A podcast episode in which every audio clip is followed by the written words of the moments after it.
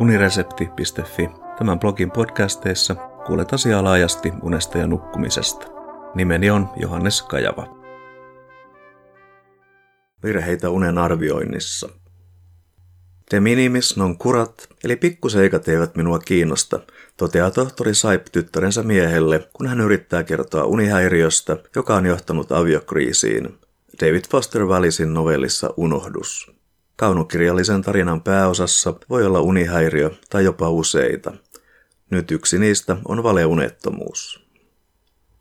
David Foster Wallisin juuri suomeksi ilmestyneessä novellissa Unohdus käsitellään avioparin nukkumista ja univaikeuksia. Heillä on erilliset vuoteet makuhuoneen vastakkaisilla puolilla. Kun vaimon nukahtamisesta on kulunut puolisen tuntia, hän ponkaisee vuoteessa ylös ja syyttää miestään kuorsaamisesta ja siitä, että hän pilaa vaimon yöunen.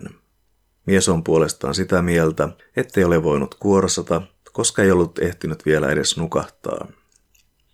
Miehen mukaan unettomuutta aiheuttaa avioliitossa pikemmin vaimo, sillä syytösten esittämisestä stressaantuneen miehen on entistä vaikeampi nukahtaa. Kun mies on vihdoin omasta mielestään nukahtamassa, vaimo pomppaa jälleen istumaan ja syyttää miestään kuorsaamisesta aina aiempaa ärhäkämmin. Koska tapahtuma toistuu useita kertoja yön aikana, aviomies kuvaa kärsineensä unettomuudesta jo useiden kuukausien ajan ja olevansa niin uupunut, että kokee jatkuvia kuulo- ja näköharhoja ja jopa fantisoi itsemurhasta. Vaimon sisko laittaa lusikkansa soppaan teoriallaan, että asian kieltäminen on lisätodiste sen oikeellisuudesta, niinpä miehen täytyy olla väärässä ja hän siis kuorsaa. Heidän isänsä puolestaan ei suostu edes keskustelemaan noin mitättömistä asioista miehen kanssa, sillä jokainen mies tietää, miten älytön ja vähäpätöinen seikka se, kuorsaaminen, on verrattuna moneen muuhun aviolliseen ristiriitaan ja ongelmaan. Aviomies ei kuitenkaan aio luovuttaa, vaan pyrkii löytämään loogisia ristiriitaisuuksia vaimonsa puheista ja keksimään niihin hyviä vasta-argumentteja. Tämä vie lopulta kaiken ajan niin töissä kuin vapaa-ajallakin. Miehen mukaan vaimo on nopea nukahtamaan, hän itse puolestaan ei.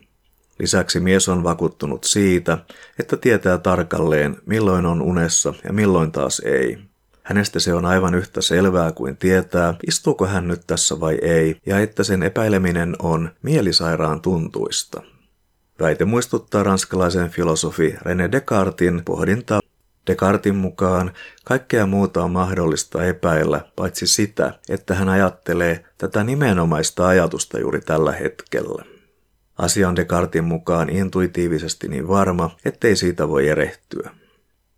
Mies saa tarinan lopussa vastaanhangoittelevan vaimonsa kanssaan unitutkimuksiin, jonka tulokset ovat yllättäviä kummankin kannalta. Miehenkin varmuus unitilan arvioimisesta kokee kolauksen. Unilääketiedettä tunteva lukija hämmästyy mahdollisesti vielä enemmän, mutta tarina on parasta lukea itse. Tämä novelli löytyy teoksesta Kummatukkainen tyttö ja muita kertomuksia. Yhtenä mielenkiintoisena unettomuuden muotona ICD-10 tautiluokitukseen sisältyy paradoksaalinen unettomuus. Tästä käytetään myös nimeä pseudounettomuus, valeunettomuus. Sillä tarkoitetaan tilaa, jossa henkilö valittaa unettomuudesta ilman, että asia voidaan objektiivisesti näyttää toteen. Unitutkimuksessa paradoksaalista unettomuutta on pyritty tulkitsemaan ajanhahmotuksen näkökulmasta. Unenasteen virhearvioinnissa – Sleep State Misperception tarkastelun kohteena on nukahtamisviipeen mitta, arvio unessa vietetystä ajasta ja myös kokemus unen laadusta.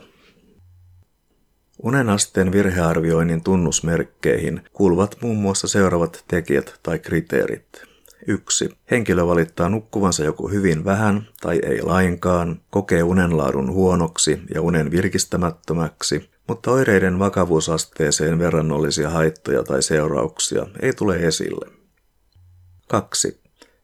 Henkilö yliarvioi nukahtamisviipeen keston ja aliarvioi unen tehokkuuden, mikä tarkoittaa unen osuutta suhteessa sängyssä vietettyyn aikaan.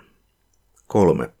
Taustalla ei ole fyysistä tai psyykkistä sairautta eikä unihäiriötä, joka selittäisi oireet. 4. Polysomnografiassa ei havaita poikkeavaa. 5. henkilö ei tekeydy sairaaksi esimerkiksi voidakseen välttää epämiellyttäväksi kokemansa tehtävän, saamansa rangaistuksen tai voidakseen saada keskushermostoon vaikuttavia lääkkeitä.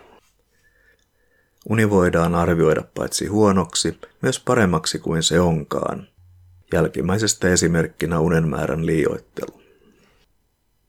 Takanon ynnä muiden kirjallisuuskatsauksen mukaan on olemassa viitteitä siitä, että unen asteen virhearvioinnilla on keskeinen rooli univaikeuksien synnyssä ja pitkittymisessä. Uskomus unen riittämättömyydestä saa nukkumiseen ja päiväaikaiseen toimintakykyyn liittyvää ahdistuneisuutta. Fysiologisen kiihtymyksen ja emotionaalisen stressin vuoksi nukahtaminen vaikeutuu. Vähitellen alkaa kehittyä epärationaalisia suojautumis- ja sopeutumiskeinoja, jotka pahentavat unettomuutta.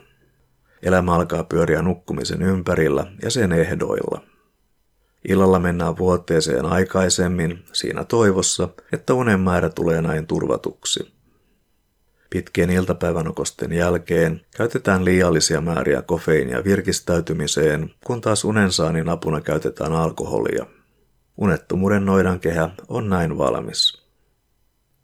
Pitkäkestoista unettomuutta valittavista alle viidellä prosentilla on kyse paradoksaalisesta unettomuudesta. Tarkkaa syytä ei toistaiseksi tiedetä. Tähän lisää huomautus. Podcastin tekstiversiota kirjoittaessa paikallisen unen käsite ei ollut vielä yleisesti tunnettu. Paradoksaalinen unettomuus on vakavasti otettava unihäiriö, koska unettomuuden keskiössä on aina kokemuksellinen osa, eli se, miten henkilö itse kokee nukkuvansa. Kriteereihin sisältyvä vaatimus potilaan vilpittömyydestä heijastelee uskoakseni tulkintaa, joka objektiivisten mittaustulosten ja subjektiivisen arvion välisen eroavuuden merkitykselle annetaan. Kiitos kuuntelemisesta, ja mikäli pidit jutusta, linkkaa se unesta ja nukkumisesta kiinnostuneille.